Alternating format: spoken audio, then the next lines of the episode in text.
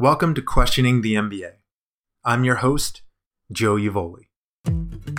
This is a podcast for people who have considered business school but want to find a different way to achieve the same goal. As I see it, you go to business school for three reasons the knowledge, the network, and the diploma. While this podcast can't get me the third part, my hope is that it can sure help me and you develop the first two.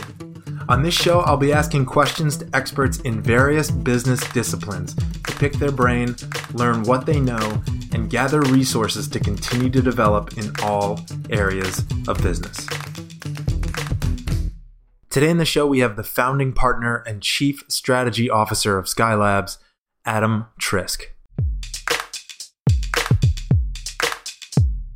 Adam, welcome to the show, man. Thanks, Joe. Good to be there. Yeah, I um I appreciate you taking the time. Um, but uh, so listen, um, you and I had a email exchange yesterday where we were trying to figure out, um, or at least I was running the initial versions of the questions by you, um, and what you actually said, um, your response was uh, was pretty interesting. Um, originally, I was going to focus exclusively on marketing, um, and you wrote back saying that what you're actually focused on is innovation.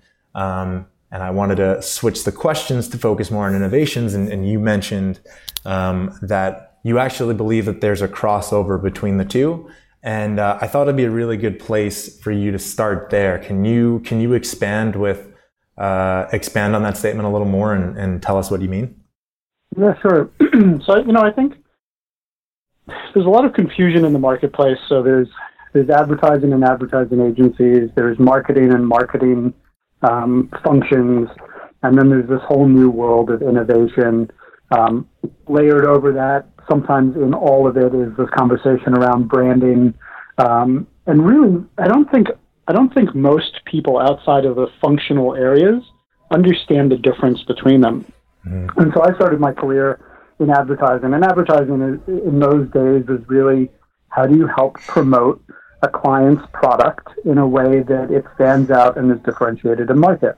Mm-hmm. Um, what eventually happened was the marketplaces became much more difficult, right? There was no longer just print ads and radio and TV. We started to introduce this entire world of digital, and digital became very metrics driven and track everything down to the dollars and see how the dollars are being spent relative to how much return is coming. Mm-hmm. And direct marketing, which had been this kind of subsector of the advertising industry, but it was much more focused on response based advertising, mm-hmm. where they could literally track everything. So in the old days, it was direct mail. They mm-hmm. started to move that into digital formats. You know, the banner ad is really just a different version of direct mail in a digital environment. Mm-hmm. And so through that transition, one started to get this mix of what is marketing and what is advertising. And in the old days, the client was the marketing organization, and you were the advertising agency that serviced their needs. Mm-hmm. And so marketing actually becomes this much more complex beast of, we talk about it in advertising in, in kind of school, but what are the, how do you price something? how do you define the product? How do you promote it? How do you place it? How does it sit relative to the rest of the marketplace? And so marketing is kind of the mechanics behind making sure that the product is desired by people, is bought by them, is priced effectively, et cetera, et cetera, et cetera. Mm-hmm. And so marketing advertisers naturally over the last 10 to 15 years have had to become marketers because they've had to address an organization on the other side of the table that is incredibly marketing savvy mm-hmm. and they've had to do it on a creative level mm-hmm. when you then step another level back what you realize is that all of this stuff, given the, the ultra high level of competition that's happening today, really requires innovative thinking. And I think innovation has become another buzzword in our industry, but mm-hmm. innovation ultimately is how do you develop things that provide value, financial, monetary value, by ensuring that they are different than what else, what is available currently. Mm-hmm. And that means evolving your existing business, evolving existing product, but it also means innovating in the ways that you do things. So choosing new channels, choosing new messages, choosing new ways of actually capturing attention. And so for me, as I think about this split between advertising, marketing, branding, and innovation, there's actually there shouldn't be a differentiation as one looks at all of those, but mm-hmm. they are very unique skill sets. And I think I'm fortunate that I started my career in advertising. I then moved into digital marketing. Mm-hmm. I then moved into tech and start the startup environment. I then did branding on a big level. I then did marketing at a digital organization. Mm-hmm. And now I've created my own company with a partner and we're focused on innovation. Mm-hmm. Innovation for us is really, and so Skylabs is an innovation lab, but we focus on the intersection of three very distinct things. The first is innovation strategies. The 2nd mm-hmm. is development of product, and that can be physical product, digital product, or physical and digital products together. Mm-hmm. And the third is advising clients on how they go to market. So you could call it marketing, mm-hmm. but how they how they actually take something ultimately that's innovation mm-hmm. and put it in the marketplace. And that means understanding what's happening in the marketplace mm-hmm. and coming up with a response to that marketplace that allows you to have something that's unique and differentiated. And so when you look at a lot of the innovation agencies today, they either started as marketing companies that picked up innovation, they started as design firms that realized that there was work to be you know gained in other areas branding marketing etc mm-hmm. or they came from strategy perspective and so when we started this we decided we shouldn't keep separating these things we've got to make sure that great innovation comes from understanding the right strategy, the right product, and the right mar- go-to-market strategy, mm-hmm. all at the same time. So that that's where I see the similarity between all of it. Makes sense. Makes sense. And and I'm sorry, I, I actually I told you I was going to start with the introduction. Um, can you can you just give us a, a, brief background? I know you mentioned Skylabs, but uh, just tell us briefly. Um, you know, you as the as the founder and chief strategy officer of Skylabs. Um, what is Skylabs? What do you do? Yeah, so we started about almost three years ago, and we started with the intention of not being another agency, and so we established ourselves as a lab. Um, and we do two things. We work with clients to help them um, understand, make sense of, and respond to the marketplace mm-hmm. through innovation. And we also incubate our own ideas that we will be taking to market. So we're working on a couple things independently. Gotcha. Um, you know, when we first started our business, we worked with a lot of, um, I'd just say, smaller brands in general as we were building up the reputation of what we do. Mm-hmm. And we're fortunate. I mean, today we are working with an incredible suite of clients, all in the kind of Fortune 100 category. So mm-hmm. we're doing some really interesting work with Ford at the moment. Uh, we're working with Verizon. We've d- worked with Pepsi. Um, we're working with the Vatican. In fact, we're off to the Vatican in a week to help them Huh. Well, along with a, about 40 other people, we're helping them build a culture and innovation lab at in Vatican City. And so, cool. um, you know, we've, we've started doing a lot of really interesting products, uh, projects, and those range from, you know, for Pepsi, we help them understand the potential in a new marketplace to use off-the-grid vending machines. We also prototyped an off-the-grid vending machine that was powered on a non-traditional power source. Um, and so we prototyped that. It sits in their innovation lab today as an example of rapid prototyping that can help them explore new opportunities. Very cool. Um, for Verizon, we helped them understand the connected smart home space, what was going on, and where there was opportunity for them specifically hmm. uh, in the world of IoT. And so, really tackling some super interesting stuff. And the, the work we're doing with Ford right now can't can't speak extensively on, but mm-hmm. um, really fascinating work for a Fortune 20 company that is, you know, an incredible heritage brand. They've been around for over a, over a century, and they're they're looking at not just how they stay and remain progressive in their existing business, but how do they make sure that they build a future that 10, 15, 20 years from now allows them to continue to be a heritage brand that is innovating. And so, mm-hmm. really interesting stuff. We're, we're honored to have the types of clients we have and mm-hmm. excited to work on the types of projects we're working on. So it sounds like it sounds like right now you guys are you guys are working with pretty pretty large companies. Um, but w- one of the things that I specifically wanted to talk about is um, you know younger startups, startups that are uh, you know that yep. are just getting started, only a few people in the company. Um, and specifically, what I wanted to talk to you about is I, I wanted to start almost from from day one. Um, you know, yep. you're you're a founder. You're thinking about building a product, marketing that product, uh, going to market with that product. Um, what are some of the things that you would recommend um, people take into account? Like, wh- where does Skylabs dig in when they're brought in to work with the company? What, yeah, so you know, yeah. I, I, think while we work with all these really big, large companies, mm-hmm. and, and I love it. It's it's obviously where we can see huge impact. I think I personally have an enormous passion for startups as mm-hmm. businesses, and I think I've done a number of them my own and joined them.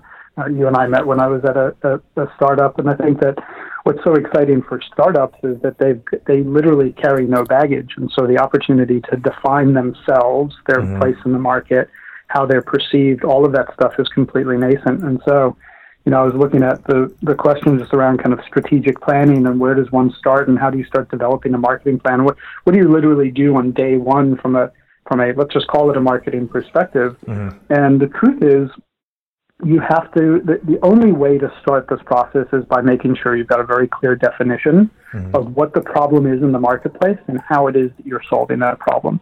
And that definition needs to be universally understood and not just understood, needs to be universally rallied behind. Mm-hmm. And that means the founders need to get behind it, the staff, you know, the employees need to get behind it, mm-hmm. and ultimately, it's a process of being very clear in what it is that you do. And from what it is that you do, you then have to make sure that you understand who your customer is. And I, I see this a lot. I think that you know we start to talk about B2B and B2C, and every, there's a huge division between those that that do one category versus those that do the other. And the mm-hmm. truth is the customer is not just the person that you're selling it to, selling your service, your product to, but it's also the person that they're ultimately selling it to if there's a if it's in the B2B marketplace. And so mm-hmm. one's always got to understand who the end, the true end user is mm-hmm. and therefore how do you build something that applies to them. And so when when I was working at, at CrowdTwist on loyalty stuff, for us, or at least from my perspective, this was much less around the B2B customer who was buying our product and much more around what's the solution that they were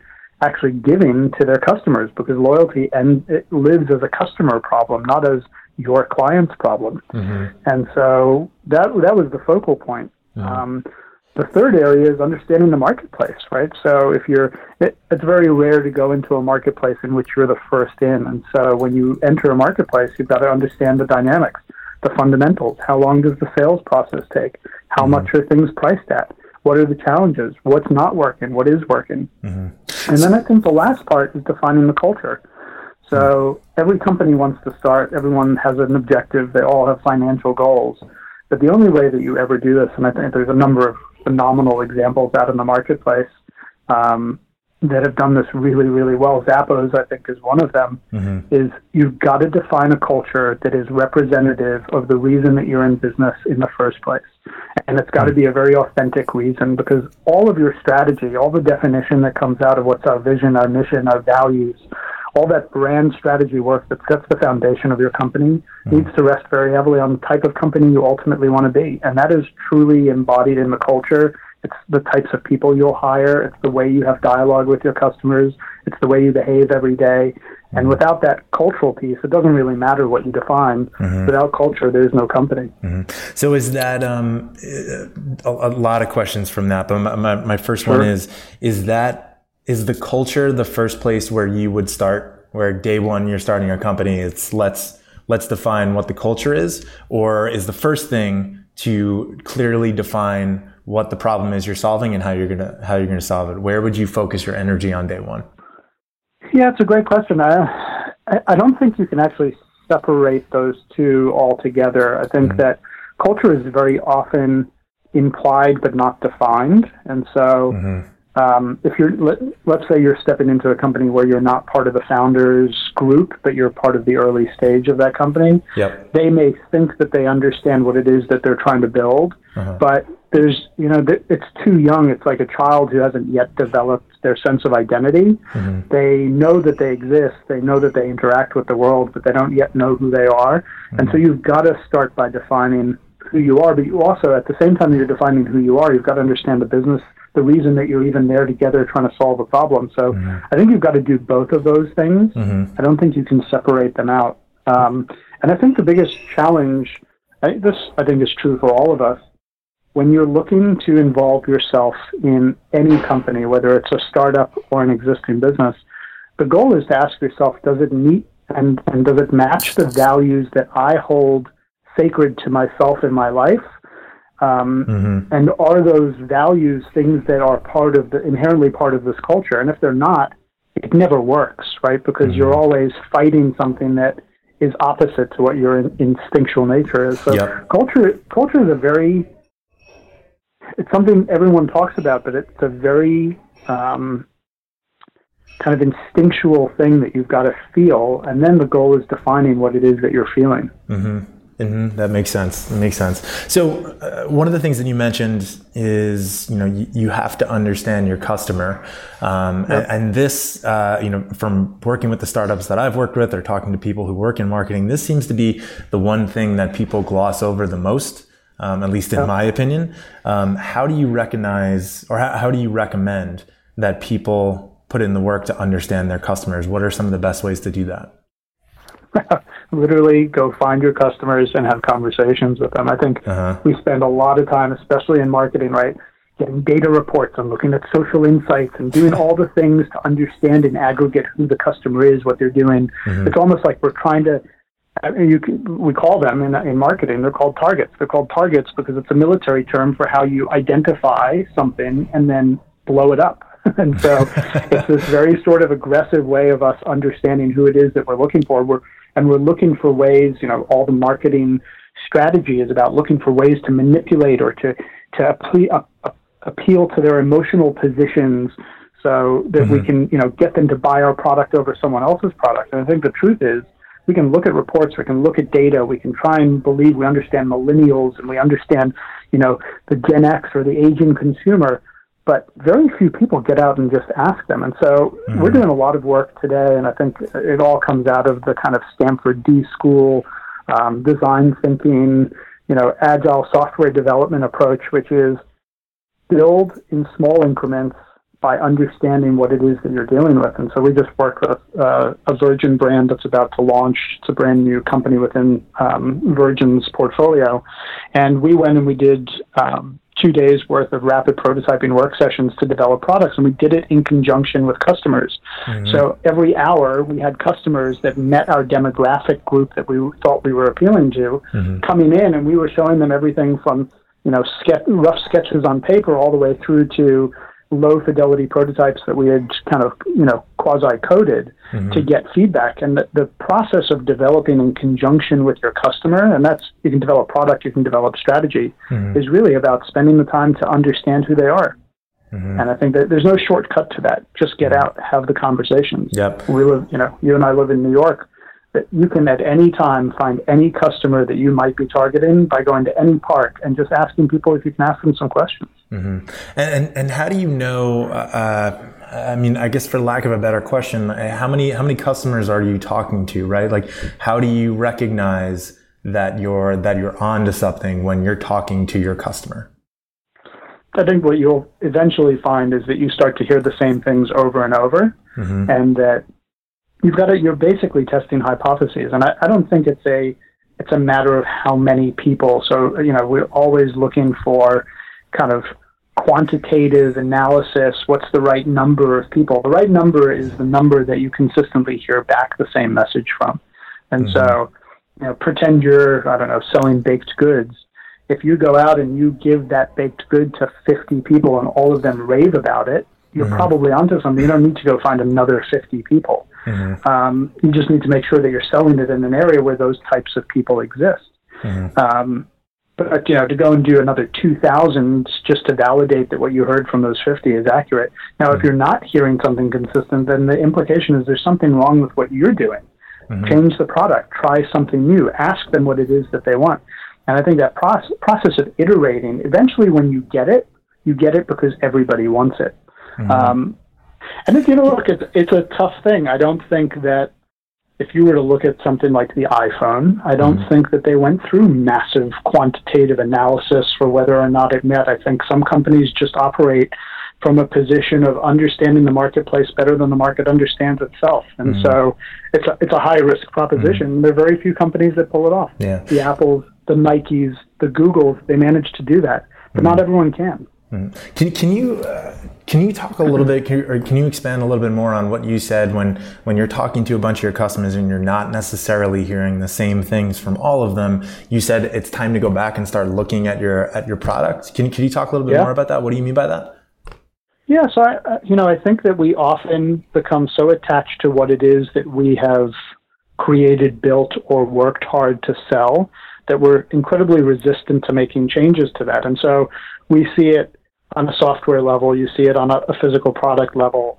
Um, it, one of the examples I can tell you is that you know when we were in the early days of CrowdTwist and we were trying to sell loyalty technology, what we consistently heard back from people who didn't currently have loyalty programs, even though it made sense for them, their business, their industry, and their customer, is that they, and if I'm talking about public companies, mm-hmm. they would look at this and they would say, well, but if we do this, we have to carry liability on our books. And that's a big financial decision for us because we've got to create liability against the points that are issued mm-hmm. to make sure that we can cover those. Mm-hmm. And so once you start touching someone's books, you've got a whole different set of problems.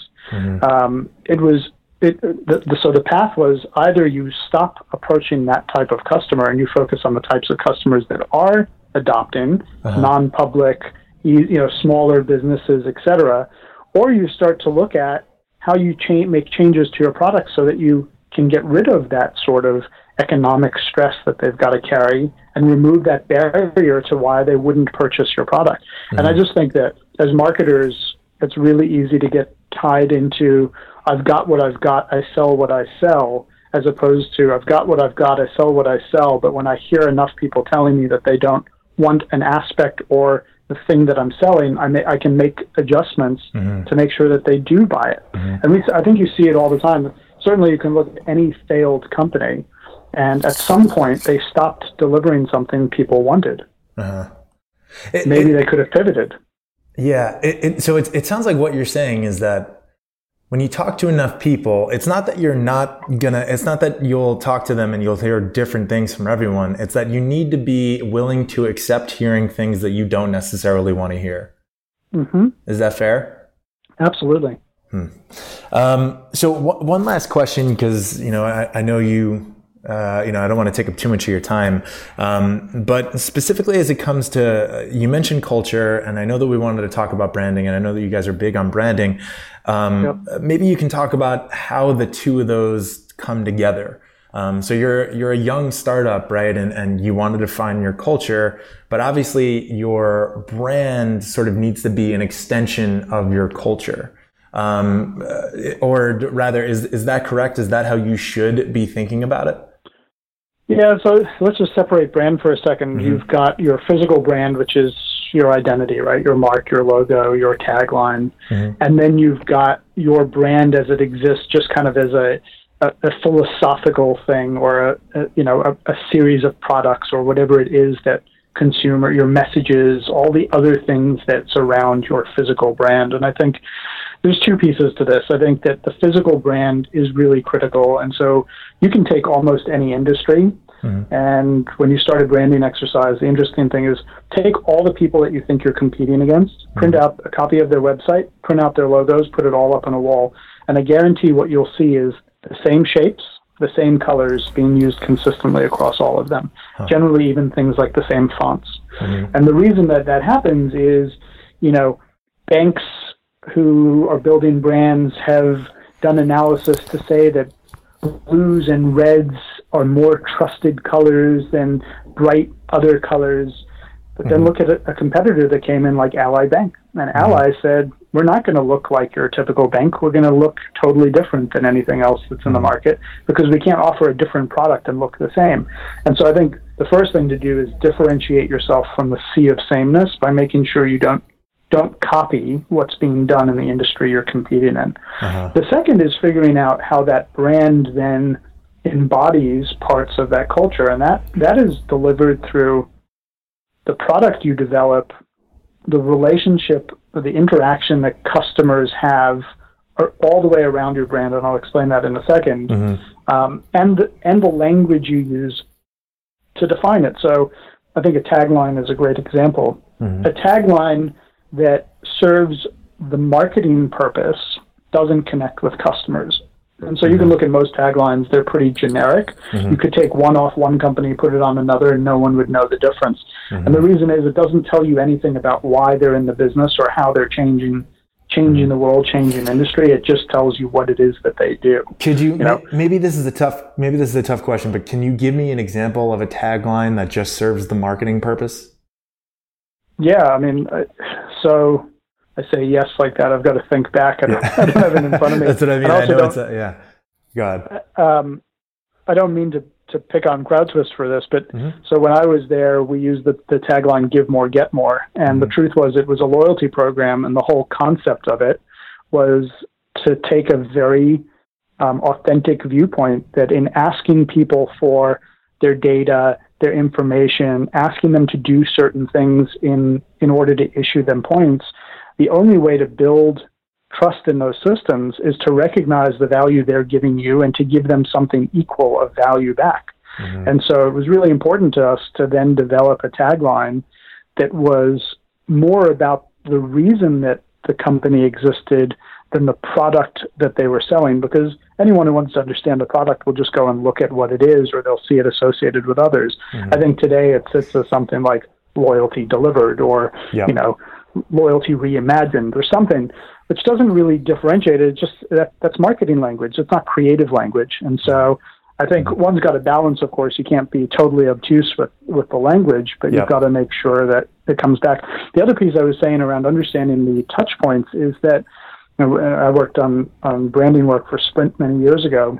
Mm-hmm. And we did the same for Heineken and for Whirlpool. But when you start to look at all the places that a customer touches your brand, there are an enormous number of messaging points or types of relationships that are developed. And so call centers is a great example, right? And I think American Express has done call centers particularly well because what they haven't done is just outsourced their call centers at the expense of the customer relationship that they've built. So they're traditionally, you know, they're on the other side of the customer. If you have an issue, they get they solve it immediately. There's no worry about having to say, I, I need to speak to a manager. Mm-hmm. That very simple touch point, which touches millions of their customers, has to convey the culture of that brand mm-hmm. because that's what your customers ultimately left with. Yep. Now, take that to another banking institution, Bank of America. When I call Bank of America with an issue, I'm routed to a place yeah. where I can barely understand what's being said, where mm-hmm. they don't have the authority to make decisions, mm-hmm. and they're talking to me about my money. Mm-hmm. And so mm-hmm. it's this huge disconnect. Like the brand relationship will never be strong with that bank. Take Time Warner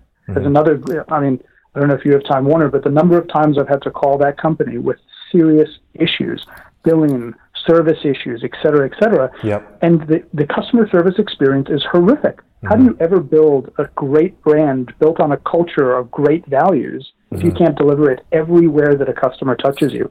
In store, online, in call centers, you know, through your bills, all of that stuff. And so the brand is such a, the brand is the only thing that makes that company what it is, mm-hmm. both from the mark, because it's what's identified, but also from the, the attitude and relationship it establishes with its customer. Mm-hmm. Makes sense. Makes sense.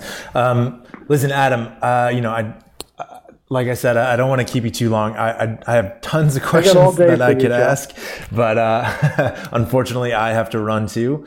Um, but uh, but listen, um, maybe we can do a round two. Um, but before I let you go, um, one of the questions I wanted to ask is based off of what we talked today. Um, you know, innovation, strategic planning around marketing and, and branding, branding and culture. Um, do you have any recommendations for resources, books, articles, blogs, um, you know, that are particularly strong on these topics? Yeah, you know, I was thinking about that before we we got on this, and the truth is, I don't read blogs. Probably just not part of that genre. Yep. Um, so I was going back and thinking about some of the things that really have stuck with me through my career, and, and mm-hmm. so there are a couple of things. I think there was the ex uh, chief marketing officer from Coca Cola, Sergio Zyman, who left in uh, in a kind of flurry of of issues, um, and you can you can look it up separately. But mm-hmm. he wrote a book called The End of Marketing as We Know It, and I think it's probably one of the great marketing books that's ever been written, and it really sets the tone for when things aren't working, kill them and move on. Forget the investment. Huh. And so, as people struggle with what do I invest in? How do I invest? How do I know if something's working? So on and so forth. I just I think it, it helps people understand that. The other is any one of Malcolm Gladwell's books. I think there's a lot. While I think in some ways a couple of them are overly simplistic, it helps just understand that there's much more instinctual um, foundation to why things work in market than science. And so Tipping Point and Blink and that sort of stuff are really interesting. Yep. Um, the other is there's a lot of books out there on neurolinguistic programming, which is really uh, a lot of psychology. And so I would, from NLP all the way to anything that's about psychology of, of consumer behavior. I'm a psych. I was a psych major in college, so Okay. for me, it's much more. It's just it's more it's more easily grasped. But Mm-hmm. what I've watched is for people who don't have that background, it's a little bit more. It, it becomes obvious when it's stated, but getting to the understanding of it, it's a little bit more difficult. So I would look at what's the psychology of how people make decisions. What's the psychology of relationships? Huh. Because ultimately, brands are relationships that we have in our lives. So I, I would do some reading inside there, and you know. For me, in innovation, I'm constantly looking at what's going on in the market. That to me, it's not really about blogs. It's just about spending the time searching, um, reading. I obviously get a lot of stuff sur- surfaced through social. Yep. Um, Spr- Springwise is a really interesting resource for what's kind of hot, trendy across topics. okay. But I think if you're interested in a topic, just start digging in. You know, what's happening here? What's how are advances happening in this sector? And uh, I just try and read as much as as one can. Gotcha. Gotcha. Um, Adam, listen, I, I really appreciate you taking the time, but uh, let's definitely get you back for our part two because I have a bunch more questions that I want to ask you. You got it. Anytime. Thanks for listening to Questioning the MBA. I'm your host, Joe Yavoli. You can follow me on Twitter at Joe Yavoli. If you have any questions about the podcast, guests I should have on, topics I should cover, or things I might have missed, please tweet at me. I want to learn how I can make this show better. You can find all episodes of Questioning the MBA and all the MBA articles I've written at my website, joeyvoli.com. Until next time, keep working and keep getting better.